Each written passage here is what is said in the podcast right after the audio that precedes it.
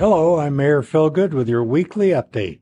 This weekend, our Engineering and Public Works Department worked with vendor partner IXOM to install water circulator machines at Watson Lake. The purpose of these solar powered aerators is to help address the pollution concerns identified by the Arizona Department of Environmental Quality, also known as ADEQ, and the Environmental Protection Agency, referred to as the EPA. These aerators help to increase the dissolved oxygen in the lake and reduce the harmful algae blooms in the summertime. Aeration is one of several tools that have been identified by ADEQ and the city to help improve water quality for the benefit of recreation, aesthetics, and wildlife. It should result in better and safer experiences for anglers, paddlers, and all who visit the lake. The solar powered devices were recommended after extensive research into all reasonable alternatives.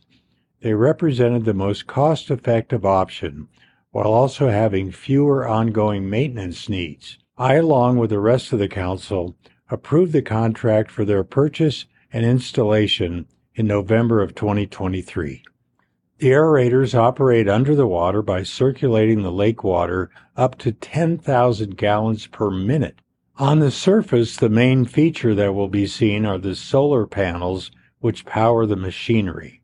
As our environmental coordinator Matthew Colleen explained, Watson Lake represents one of the crown jewels of Prescott. These machines will help polish them up considerably by improving the clarity of the water and will benefit all who visit or rely on these waters. Look for outreach materials at the lake's docks to learn more about the purpose and function of the aerators. Later this week, the city will be conducting a two day prescribed burn of small slash piles in the Mission Hills area between Wednesday and Friday, February 28 through March 1st. The city owned property lies between Douglas Avenue and Pulliam Drive just east of Willow Creek Road. The city's forestry crew has been removing overgrown vegetation from the site recently in an effort to protect critical infrastructure, which includes water tanks, cell phone towers, and public safety radio communication towers from wildfire risks. These improvements also help protect homes in the area by reducing the vegetation that could act as fuel load in the case of a wildfire. Personnel will burn small slash piles which they were unable to remove safely due to the steep terrain and limited access. Control lines have already been established and hose lines will be placed in support of the pile burn through completion. Personnel will be on site throughout the operation as well as conducting overnight monitoring. Smoke may be visible from many locations in Prescott and drivers on Willow Creek Road should drive with caution. The actual timing of the burns will be dependent on weather and other factors. Service on the city's boards, commissions, and committees gives our citizens an opportunity to take an active role in their local government. I appoint the members following a review of applications by the Council Subcommittee on Appointments. We are seeking applications for the Industrial Development Authority, and the Building and Advisory and Appeals Board. Applications are due Friday, March 22nd at 5 p.m. Additionally, the Mayor's Veterans Commission for the City of Prescott is currently accepting letters of interest from veterans who would like to serve on the commission. Please include the following in your letter.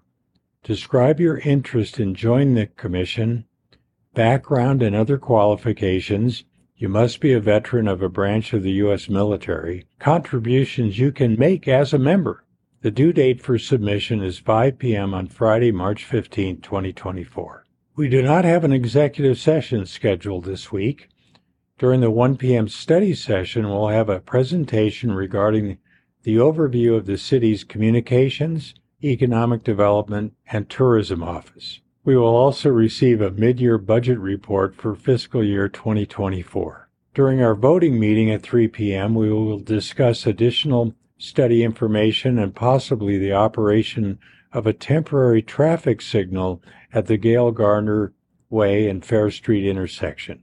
This study will allow us to make a decision on whether or not to accept a federal highway safety improvement grant for $1,040,050 to install a new permanent traffic signal. We will also be considering approval of the 2024 city water management policy.